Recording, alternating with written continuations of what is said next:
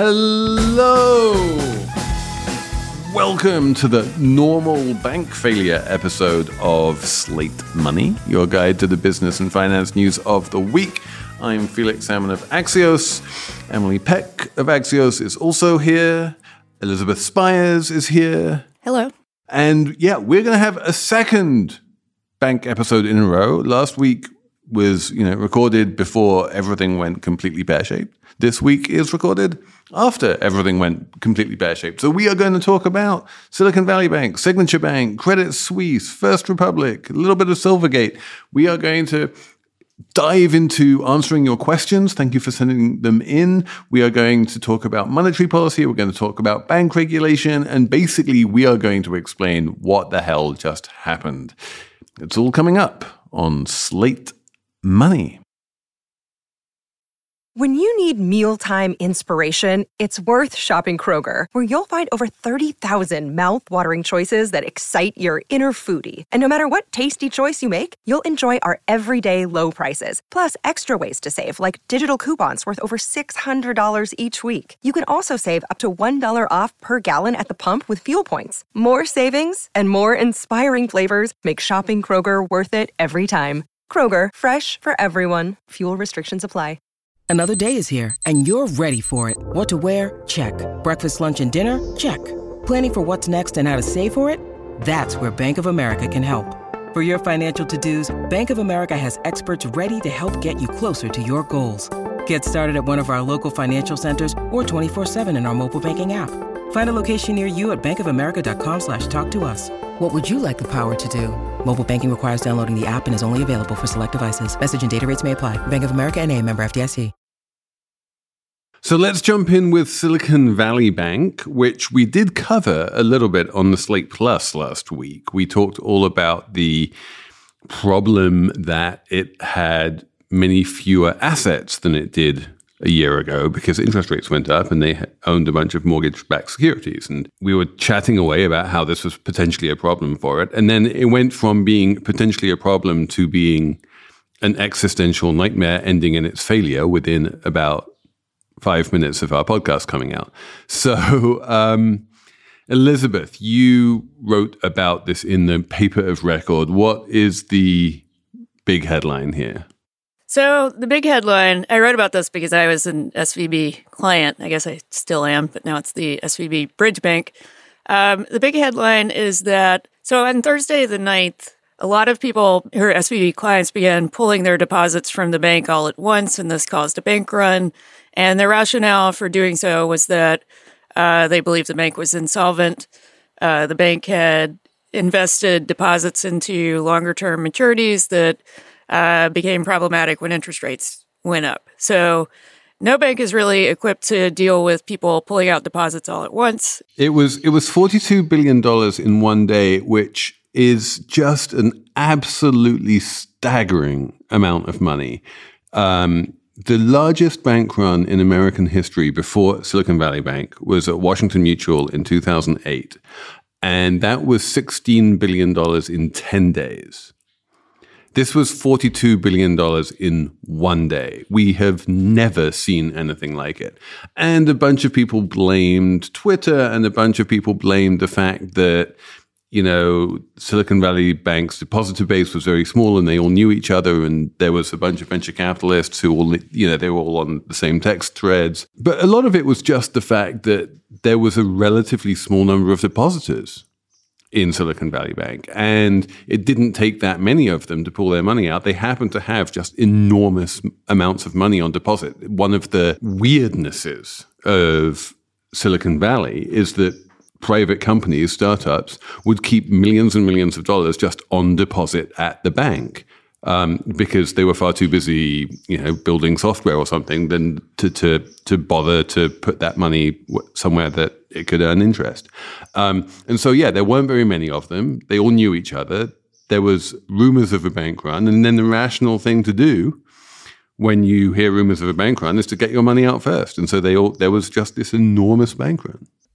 And then what happened was so so that happened um, on March 9th, which was Thursday. And by Friday, the the bank's stock uh, trading in the bank's stock was halted. And then the, the feds take control. The FDIC comes in, shuts down the bank, and everyone heads into the weekend with stomach aches, not knowing what's going to happen, but thinking that the FDIC might find a buyer, which is a typical thing that can happen to a smaller bank.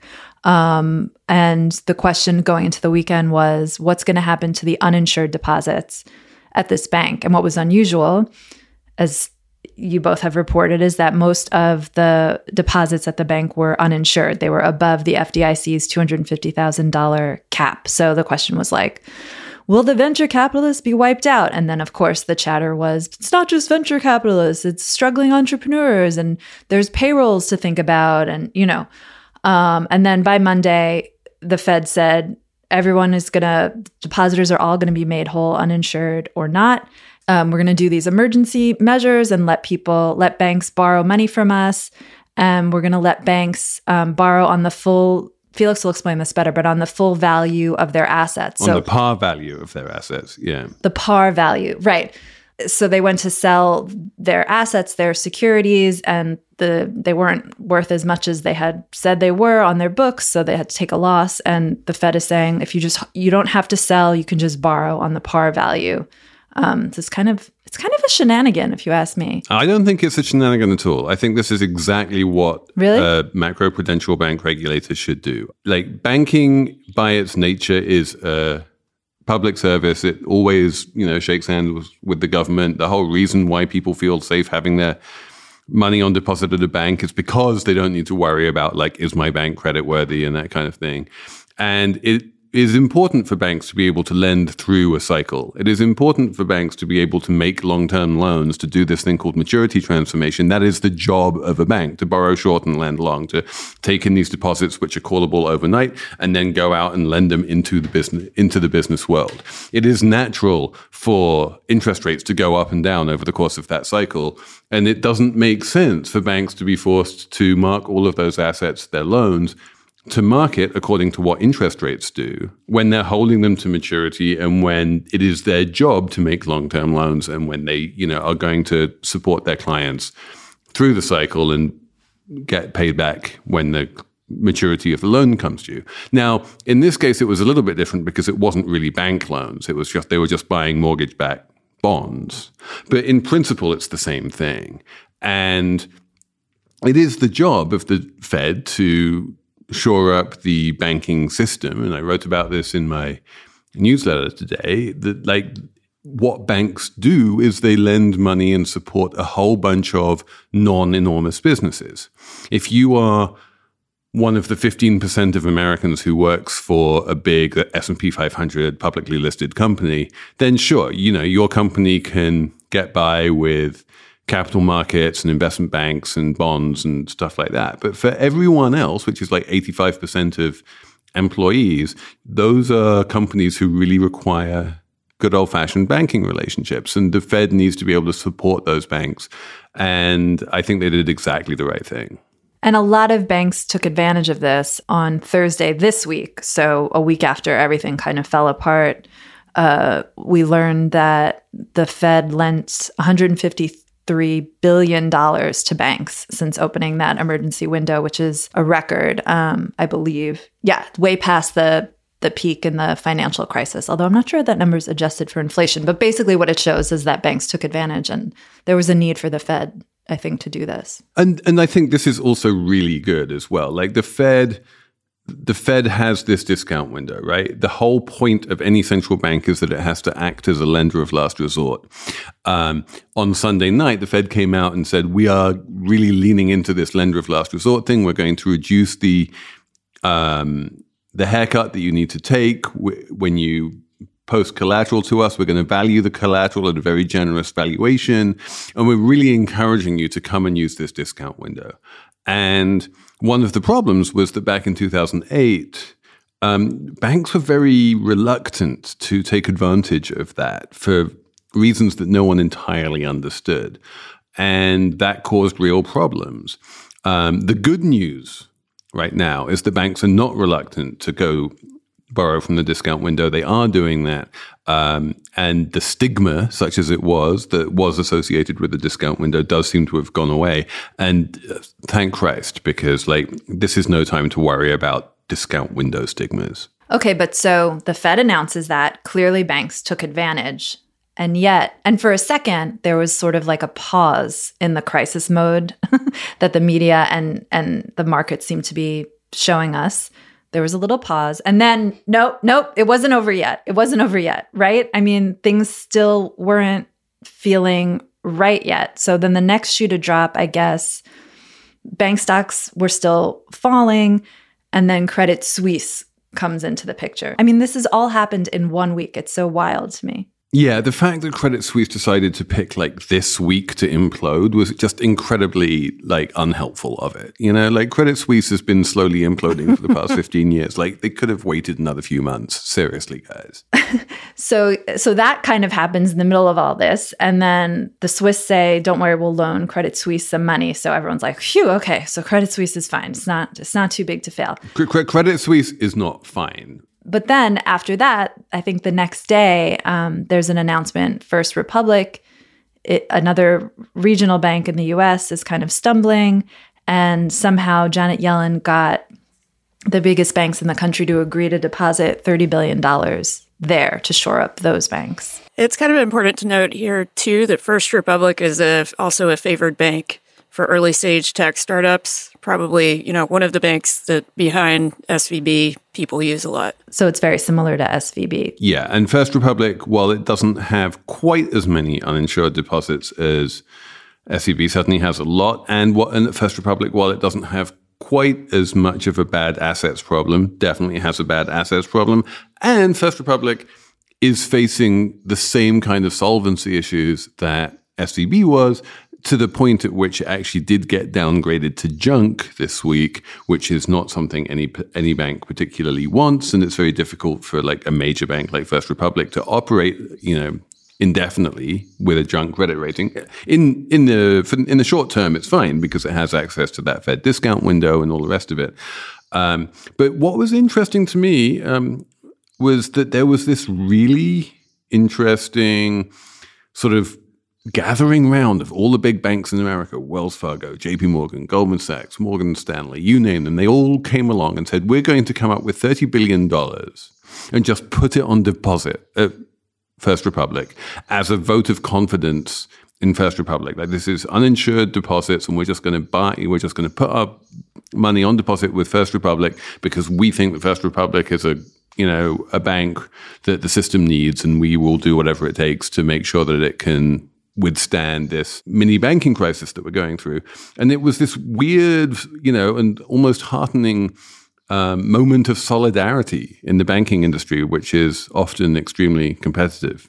Well, I think it was cooperation and self interest because I think everyone was terrified that this was going to spiral out of control into a contagion that affected every piece of the banking system, regardless of you know what the depositor base has looked like. Yeah, I mean, the fact is that the banks we're worried about here are the regional banks like First Republic um, and and Signature Bank, which also failed on Sunday night, by the way. Um, it's not the big, too big to fail banks, right? So there are a few what's known as GSIBs, um, global systemically important banks. So that would include JP Morgan, Bank of America, Wells Fargo, Citibank, Morgan Stanley, Goldman Sachs, Bank of New York Mellon. Those are the banks who have seen massive deposit inflows this week because they're too big to fail. Everyone knows that there's no way that any depositors are going to lose money leaving money on deposit with JP Morgan. And it was those banks, the ones, the ones who no one is worried about failing, who kind of rescued First Republic. But you are right that just as an industry, it's in everybody's best interest for the banking industry not to have a massive rolling crisis. And it's, you know, and, and, we looked like we'd pretty much smoothed the waters on Sunday night. First Republic wasn't taken over on Tuesday morning. It looks like there wasn't a massive bank run after, you know, the wires went out on Monday that had already been scheduled. But then we had some, you know, other bad news. Some of it from Switzerland. Um, certainly, that that credit rating downgrade didn't help. Um, and one of the other things that is probably unhelpful is that most of these regional banks, and First Republic is definitely one of them, Silicon Valley Bank as well, and Signature Bank and Silvergate Bank, they were all public. They were publicly listed stocks. And in the absence of any actual information about what's happening to their deposits, people just start looking at the stock price. And banking right now doesn't look very attractive for these regional banks because this, you know, this emergency credit that they're um, accessing from the Fed is not cheap. Um, their solvency issues, which we talked about in Slate Plus last week, and we've mentioned a little bit this week, you know, are not great. And you know, it, it's kind of a natural time for bank stocks to be low right now. And when bank stocks are low and banks are inherently incredibly leveraged, you know, that's what fractional reserve banking is. What that means is that, you know, you can get these kind of terrifying, you know, oh my God, such and such a bank is down 40% today. And then people think that's really bad. And that alone, just the stock price can cause a bank run. And, and that is like a really unfortunate um, sort of death spiral mechanism. And, I kind of wish that a lot of these banks weren't public right now for exactly that reason. Um, Felix, one thing you said that I've been thinking about a lot that I hope we could unpack maybe is that too big to fail banks, I mean, they come out of this looking really good and they saw you know more money flowing to them and they stepped in to even save another bank you know very like 19, 1907 jp morgan vibes there because he famously the banker back then got other banks into a room and force them to save to do a, a bank rescue you know um, anyway it seems like too big to fail is good now right i know doesn't it yeah am i missing something but it's not supposed to be like i'm i'm really flummoxed by this because in the US, it seemed like it was a kind of good thing. Like everyone was like, well, at least the big banks are safe because they're too big to fail, and that's great. And everyone put their money there, whatever. Then overseas at the same time, you see the Swiss bank, Credit Suisse, which has just been like mired in controversy and scandal and like is obviously not well managed or hasn't been well managed, get rescued by this by the Swiss government. You're like, wait, that's why we don't like too big to fail. So I don't know how to think about too big to fail anymore. Right. So the way to think about too big to fail is that you know some banks really are too big to fail. There are 30 of them. You can look up the list. It's on the internet. And when you have that designation, when you have that official GSIB designation, you have to operate under very, very strict, ultra enhanced scrutiny of bank regulators, both domestically and internationally, for precisely the reason that you are too big to fail. No one can allow you to fail. Like, it is literally impossible for Credit Suisse to just fail. So when push comes to shove, the Swiss National Bank had no choice but to lend it another 50 billion Swiss francs because it's too big to fail. And everyone knew that was going to happen. Now, what happens to the stock price? We don't know. What happens to like the COCOs, which I don't know we've talked about on the show before, the contingent convertible debt, that kind of stuff, we don't know. But the bank itself has to go on because it is just too big and just too interconnected to fail. And therefore, it has to operate under this very sort of strict scrutiny from its regulators, just as the big banks in the US have to operate under strict scrutiny from their regulators. We are now living in this post 2008 era of what's known as like Basel III and macroprudential blah, blah, blah, which basically means that the kind of crazy leverage that those too big to fail banks had back in 2006, 2007, will, will no one's allowed to do that anymore. Well, one question is was SVB or First Republic, should they have been too big to fail too? Because clearly the Fed said they pose a systemic risk. So why weren't they also designated in that way is sort of a question. That well, they were small enough to fail, and Silicon Valley Bank did fail. That's the difference, right?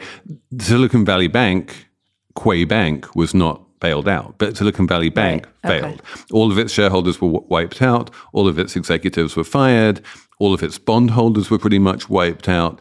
You know, we, right, as right, of this taping, don't know whether it's going to survive. We assume that it, you know, it, bits and pieces will get sold to someone or other. But like, yeah, it's a failed bank, just like Washington Mutual was a failed bank. Like you, you're allowed; those banks are small enough to fail. Well, then it doesn't, just to go back to too big to fail being quote unquote good now, it, it doesn't seem that good to me if like JP Morgan and Chase has, like Jamie Dimon's making millions and millions and millions of dollars and his company is basically backed by the US government. It's like quasi nationalized, is it not? Yes, yeah, it is. It and, and this is totally understood, and they have to pay like an extra fee basically to the government in order to make up for that.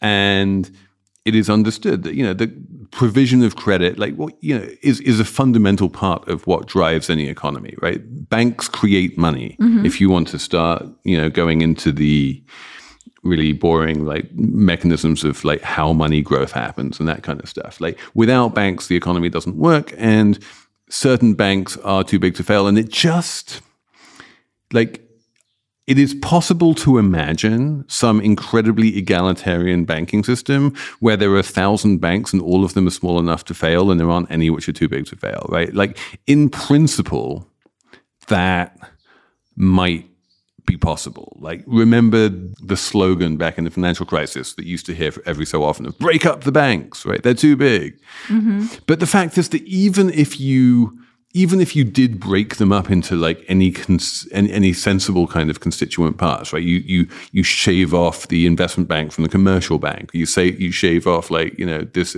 bit from that bit. Like even then, the the commercial bank heart of it remains too big to fail, right? There's no there's no country in the world that has a lot of small enough to fail banks. There's, there's, no country in the world that has a lot of small enough to fail banks and no too big to fail banks. It just doesn't exist in the wild. In in an ideal world, perhaps we can think that that would be great, but like I've never seen it anywhere. Yeah, this also kind of essentially illustrates the, the increasingly public nature of the banking sector. You know, it's completely dependent on uh, government guarantees and government charter, yeah. but we talk about it like it's entirely it, private. It's, it's, totally not entirely private, right? We like the whole like I, I I don't know if you've noticed this, right? But whenever there's a bank ad on Slate Money, we always say at the end, "Member FDIC." Right? It's it's like the first. It's actually like something you have to do if you're advertising yourself as a bank or if you're presenting yourself as a bank, is to tell everyone like we are working with the government here. The FDIC is the government. This is. This is a partnership with the government, and the reason you can feel safe depositing your money with us is precisely because the government is is guaranteeing your money.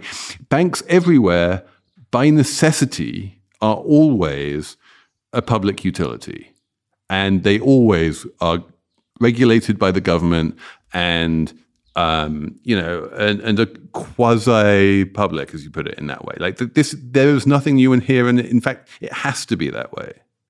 So, sure, let's take a break. And we have some questions. You guys have been amazing at asking us questions via email, slatemoney at slate.com. So, let's maybe answer some of those after the break.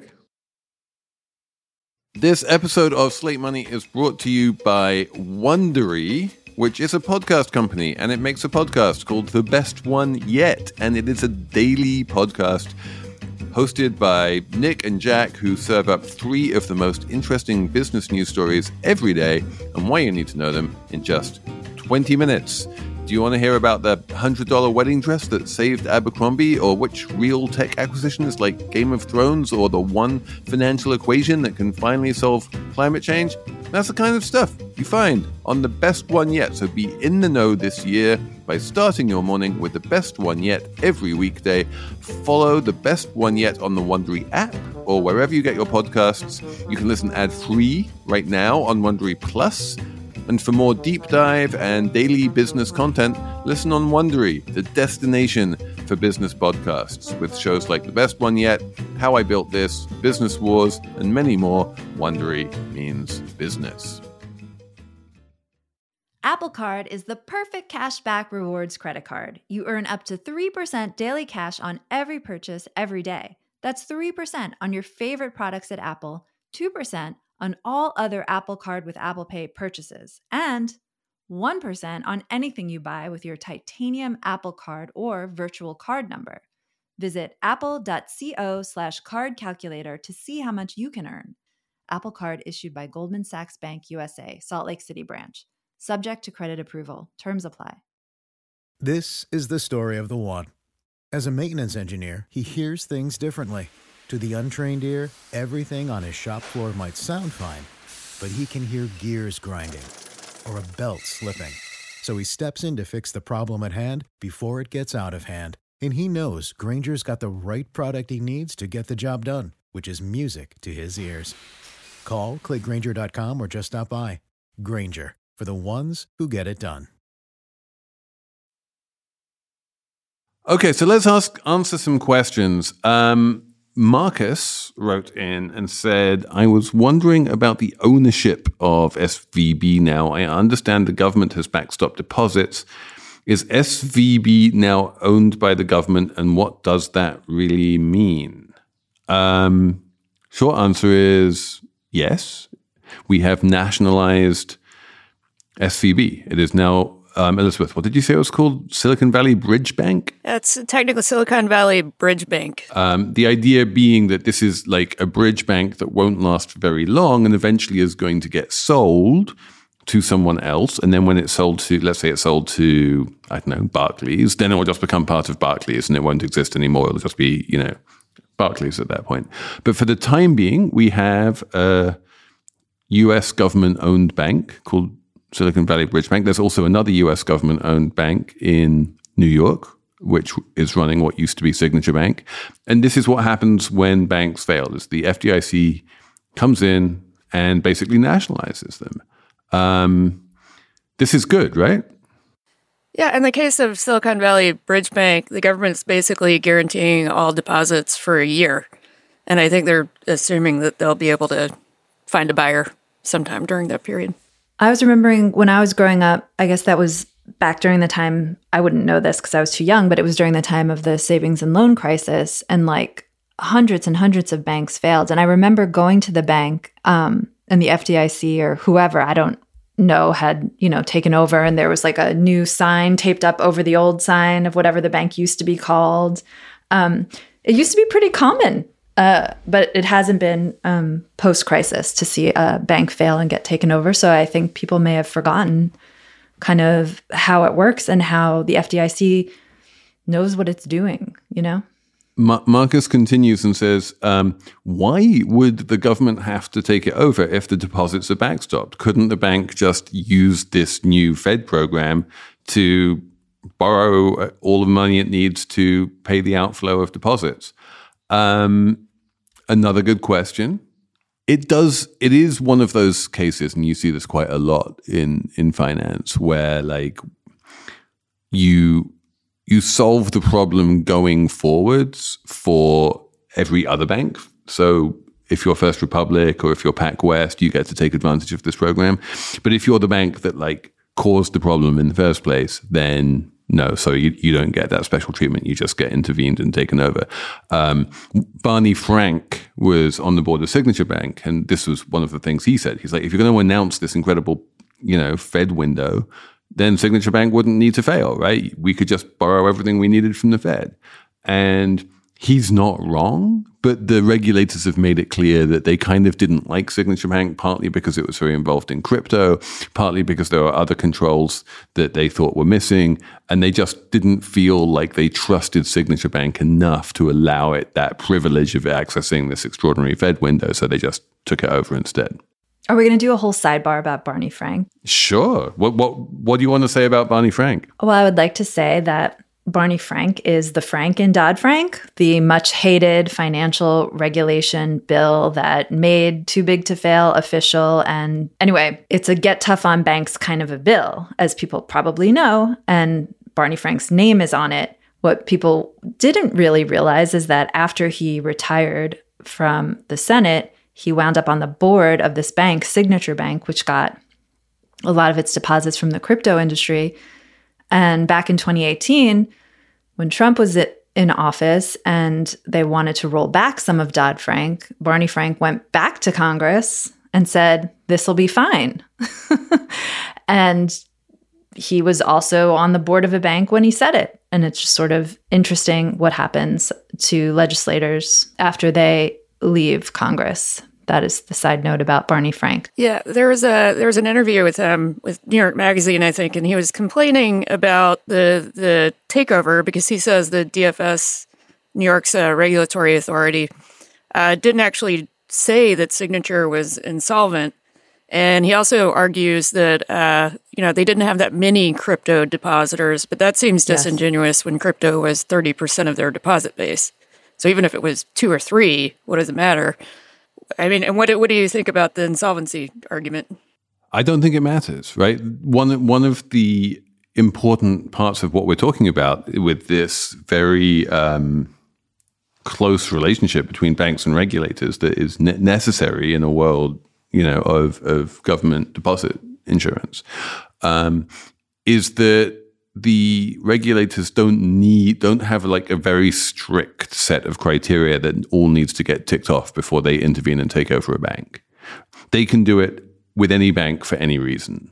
And with signature, with signature, they were just like, okay, this is too much for whatever reason, and they haven't spelled out their reasons, and they don't need to spell out their reasons. But they have made it clear that in this auction for Signature Bank, they're now running, and they, you know, they're trying to find someone to buy it they fully expect the new buyer of Signature Bank to not bank any of those crypto companies. So the crypto the crypto accounts are just are basically not included in the auction. Yeah, the other industry that I think uh, they they have a lot of heavy concentration in is commercial real estate, particularly in New York. Uh, my my ex boss Jared Kushner, I think, had accounts there. Interestingly, there is one other in- industry where they're very, very big. They're by far the biggest banker to Broadway. So if you mm. want if you want Broadway shows to keep on going strong, we have to hope that Sig- Signature Bank finds a sympathetic buyer who understands how Broadway works. It's one of those things where like there are certain industries where just bankers really understand that industry and just so happens that Signature really understands Broadway. It also, by the way, lost a whole bunch of money lending money lending money against taxi medallions in New York City. That's another weird business Ooh. that it got into that it probably shouldn't have got into. What's the next question, Felix? Marcus had one one last bit. He said, "Is there a limit to how many banks the government would take ownership of? Would the government do this for a larger bank if conditions became worse?" No and yes. Like as we saw in savings and loan, you know, there is no limit. And one of the reasons why the FDIC did what it did, what it did, and the um, full extent of deposits were guaranteed, not just the insured deposits, but also the uninsured deposits, is precisely that it would be more expensive for the FDIC to only insure insure deposits up to 250,000 than it is to do what they did. If they made it clear with Signature Bank and with Silicon Valley Bank that beyond $250,000 you are on your own, that would cause a huge bank run at thousands of bank uh, thousands of banks across the entire country thousands hundreds of banks like at least a couple of hundred banks would end up failing and that would be more expensive for the FDIC than just insuring everything at SVB. So this is if you want the details on that, you can look up Fridays at Axios Markets, where I went into detail about that. Now we're in this weird world where everyone kind of woke up to the fact that deposits over $250,000 are not insured. And there's sort of like a new worry about those deposits, which is leading some people to, or some companies maybe, or some money to flee from the smaller banks to the bigger banks, where it's still true that money over two, you know, $250,000 or more wouldn't be insured, but they're too big to fail. So maybe it's safer to put your uninsured deposits there. Thus, like feeding kind of some kind of like doom loop cycle for the smaller banks. What do you think of that? So there's there's a couple of things going on. That's definitely happening, but also like there's right now there's no good reason for anybody to have more than $250,000 on deposit. The deposit rates are not particularly mm. attractive, right? You can keep your money in like treasury bills, which are just as liquid as a deposit account, and you you can earn 5% on that. Um, there are also things called ICS, cash sweeps. There's a company called IntraFi, IntraFi which used to be called Promontory, um, that, that, you know, will allow you to insure millions and millions of dollars, you know, rather than just $250,000. They do clever things where they slice up the deposits and like put it in a bunch of different banks and you just deal with one bank. Um, there's a lot of ways to keep millions of dollars insured or you know um, safe. And what kind of befuddles me, I have to admit, is why so many companies had so much cash, have so much cash just sitting on deposit with banks. Silicon Valley Bank like was a kind of outlier on this that you had these startups and these venture capital companies just having millions of dollars in the bank because they were, you know, Silicon Valley and that's what they do. But even through the rest of the con- country, you know, roughly 50% of deposits at basically every bank in the country are uninsured. And it always kind of befuddles me why anyone would have any uninsured deposits, especially when, you know, treasury bills are yielding so much. I mean, I don't think anyone realized, maybe this is wrong, but didn't seem like the people realized the risk at play with the uninsured deposits. There was like a feeling of safety yeah, we, and we did. You know, there was this one of the problems, and honestly, this was kind of the biggest problem with with Silicon Valley Bank, and the reason why it caused more of a crisis than really it should have done is that it failed on a Friday mid morning rather than failing on a Friday afternoon, which is when banks normally fail. Um, the way the FDIC normally works is it comes in on a Friday afternoon after the bank closes they wrap everything up, and by Monday morning, it's reopened under a new brand, under a new shingle, under new ownership. You know, the shareholders are wiped out. The management has been replaced, but like no one spends a weekend panicking about whether they're going to be able to make payroll. What happened here was that you had the intervention by the FDIC on Friday morning, and then for all of Friday and all of Saturday and nearly all of Sunday, you had a whole bunch of people going, "Oh my god, oh my god, what if I can't make payroll? Oh my god, I've just lost all my money. Oh my god, I'm panicking," and that panic started spreading beyond just Silicon Valley Bank to everyone who had more than two hundred fifty thousand dollars in their bank account. In the end you know, it was fine. The, the government stepped in and said, listen, you're, you're fine. You're completely insured, even if you have over $250,000 in SVB or signature. They've sent um, as strong of a signal as they possibly could that, you know, if you're also at First Republic or PacWest, then you're, you're you also don't need to worry. And, you know, it, they had to do that because of all of that panic. If they'd only been able to wait until Friday afternoon, to you know close down SVB, then there probably would have been almost much much less panic. I would say. Next question. Next question from Damien. Basically, what should SVB have done with the asset side of its portfolio? Um, you know, they bought all of these mortgage-backed bonds, and the bonds went down in value, and they became insolvent, and then there was a bank run. So that was bad. Um, what should they have done? Basically, the answer there is manage your interest rate risk. Like the San Francisco Fed, you know, should have been much more on top of it. That was the their main bank regulator, and they should have been much more on top of it, and they weren't. And certainly, a Silicon Valley bank should have been much more on top of it, and they weren't. They went eight months without a chief risk officer. That's like a really bad look. It was known within the bank that they were taking a bunch of interest rate risk, and this was very risky. And so it was known within their regulator that this was very risky. And somehow they managed to keep on doing it and they were allowed to keep on doing it. And that was a regulatory failing and that was a management failing. And they should not have taken that risk. And it is not necessary to take that kind of risk. You can make floating rate loans instead of fixed rate loans. You can do interest rate swaps. You can do lots of things. You can just put your money on deposit at the Federal Reserve. The Federal Reserve will pay what's known as interest on excess reserves, IOER. There are lots of things you can do with your assets which don't involve buying long duration mortgage bonds. Come on, people. Yeah, when the when the bank failed, it had you know reported that it was in the process of restructuring its portfolio for shorter term instruments and hedging with swaps. So, you know, it sort of raises the question of why they didn't do it sooner. Yeah, the reason they didn't do it sooner was you know they, they got a little bit greedy, but yeah, no, it was it was a terrible terrible move. And and we have a question from PT Withington saying the FDIC will make up any losses to the insurance fund essentially by levying an assessment on all banks. So I wonder if that will make all banks a little more circumspect about the pursuit of profit at the risk of their depositors. No, I think is the answer. Like, I don't think that banks think that way.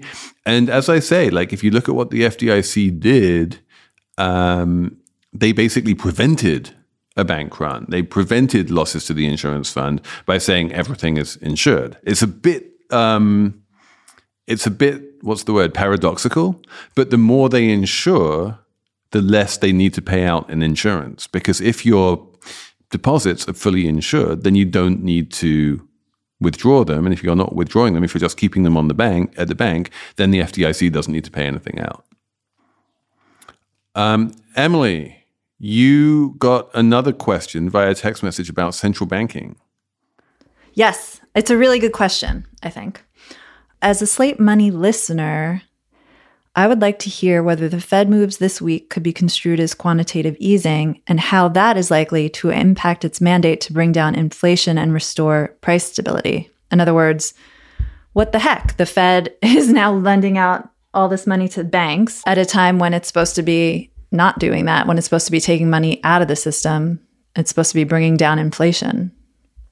And our colleague Neil Irwin, I believe, has a piece out about this um, on Friday as well. But I'm curious what you think. What you guys think? I think not yet. I don't think that uh, you know this week's activity has been you know large enough or aggressive enough to constitute QE again. I would say quite the opposite. I'd say that we've actually had tightening. Um, the what the Fed tries to do when it raises interest rates is make people more reluctant to borrow money and make banks more reluctant to lend money because if they lend money out, they're going to have to do it at a higher interest rate, which is going to be harder to repay. And, you know, they're going to have bigger credit losses. And they try and sort of take the economy off the burner, as it were, like try and get things to cool down a bit. What the banking industry as a whole just did is basically tighten credit conditions. Banks are in no mood to be lending out money right now. Borrowers are in no mood to be borrowing money right now. We just have much less credit now than we did a week ago. We have much less appetite for credit on the demand side. We have much less appetite for credit on the supply side. And for those reasons, the Fed kind of doesn't need to hike as much as it had thought, perhaps, because this banking crisis has had the effect of, you know, probably a 25, 50 point basis point hike right there. That's that's my theory. That yeah. Far from this being QE, this is like QT. You know, this is tightening that we're seeing. Yeah, uh, the Goldman had a similar note that what the the banking crisis means is that the Fed has to do less rate hiking now because there'll be a natural pullback in lending and I guess spending because of what happened, which is really interesting, which would kind of offset whatever money the Fed lent out, right? because lending out money isn't the same thing as quantitative easing buying bonds. It's different. Yes. Yeah, and exactly. And and the Fed remember that the Fed is only lending it to banks, right? If you if you lend that money to a bank, that and two dollars seventy five will get you on the subway, right? Like that doesn't actually affect the real economy. In order for that to have any effect on the real economy, the banks then need to turn around and re-lend that money out to individuals and businesses. And that's yeah. the big question. And I, I don't see any indication that's happening. I mean, up until this past week, uh, all the economists, everyone watching the Fed had been saying, like, those guys are going to break something. They're raising rates too fast. Something's going to break, you know? And like the Elizabeth Warrens of the world were saying, people are going to be unemployed. All the people are going to be thrown out. They're going to lose their jobs. But that hadn't really been happening except, you know, in the tech industry. And then now we see what broke, which was the banking industry. And that might have the same impact as raising unemployment would on inflation, right? No, I think that's absolutely right. Okay, I think that's that's your questions answered. Let's talk a little bit more about central banks and monetary policy after this break.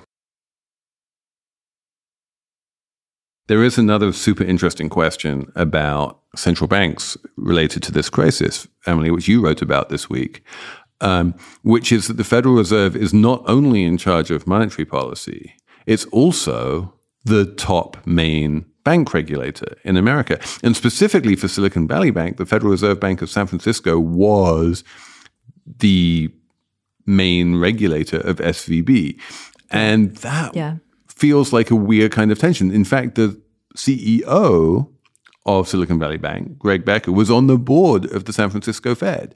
Um, you know, Yeah. on on you know when it comes to things like the San Francisco Fed needs to know about the innovation economy in Silicon Valley, and no one knows that better than the CEO of Silicon Valley Bank. That makes sense, but like it also creates this insane conflict where he's on the board of his own regulator. Yeah, I mean, the Fed is not looking good coming out of this. Um, and I'm not the only one saying it by a long shot. So, uh, the immediate criticism is you know, Silicon Valley Bank had regulators sitting at the San Francisco Fed, bank examiners who are supposed to keep an eye on what it's doing and be like, hey guys, hey guys, interest rates is they're going up. Like, look, look at all this stuff on your balance sheet. This this is bad. This is bad. Like you got to fix this. Like th- that should have been going on behind the scenes. There's a story out in Bloomberg last week that suggested it was going on, but even if it was going on, nothing really changed. Um, and then there's this other kind of controversy brewing because the guy at the main Federal Reserve named Randall Quarles um, got a lot of attention during the the Trump years for saying he wanted to take a new approach when it came to bank examination. He was criticized for being taking a, a friendly approach to bank examination. Some would say a more lax approach, etc. You know, he would say, "No, I'm just trying to." He told me he was just trying to establish a due process. So, you know, bank examiners would, the way they work with the banks made more sense and there was due process and fairness involved. But that really hasn't s- stemmed the criticism. Um, so it's not only the San Francisco Fed that's being criticized; it's also the the Fed Fed because um, while they're not doing the actual examining of the bank, they're sort of setting the policies and telling the regionals how to do the examining. If that makes sense, they set the tone. I, I will say it could be worse, right? Like it could be the Swiss National Bank trying to regulate Credit Suisse. And if anyone has like, if there's been a massive regulatory failure anywhere, it has to be that one because Credit Suisse, as we talked about, is too big to fail. It's a GSIB. In America, at least, we haven't had any GSIBs run into trouble. um, Credit yeah. Suisse is just this bottomless pit of scandals and bribery and money laundering and tax evasion and G- Greensill and Archegos and you name it. That you know. It, Whatever illegal activity you can think uh, that a bank might have ever done, Credit Suisse has been found guilty of and has been fined for.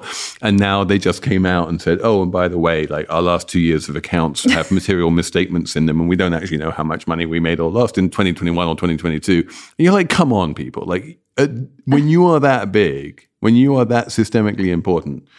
You have to have your act together. And it is really the, the Swiss central bank's job to ensure that Credit Suisse has its act together. And they have clearly failed. I mean, is there a mechanism? I mean, I understand on some level too big to fail, but there has to be a mechanism to be like, okay, we're calling it. You failed. This is bad. We need to start over. Like, can't the Swiss do something? It seems like Credit Suisse has run out of chances. Like, and what happens in the US if some similar kind of crisis royals, you know, JP Morgan Chase or Goldman or whatever? Can the regulators come in and be like, look, I know I said you were too big to fail, but, you know, uh, you should probably go out of business. Like, I think in, in theory, the, the too big to fail banks here, though, you know, that it would be an incremental process where they get fined Yeah. and, you know, there are penalties all the way up to that. So it seems unlikely that it would get that bad. Right? yeah. Well, I mean, the, the one the one that we talked about last week, right, was Wells Fargo. Wells Fargo is a GSIB. Wells Fargo has a long series of um, management failures and oversights and criminal behavior, and it is operating under a consent decree right now. Um, you know, it's not allowed to increase its deposit base. It has it's, it's operating under a strict deposit cap, and and yeah, the the Federal Reserve and the other regulators are taking a very, very, very close interest in Wells Fargo and basically saying you can't so much as go to the bathroom without asking us for permission first.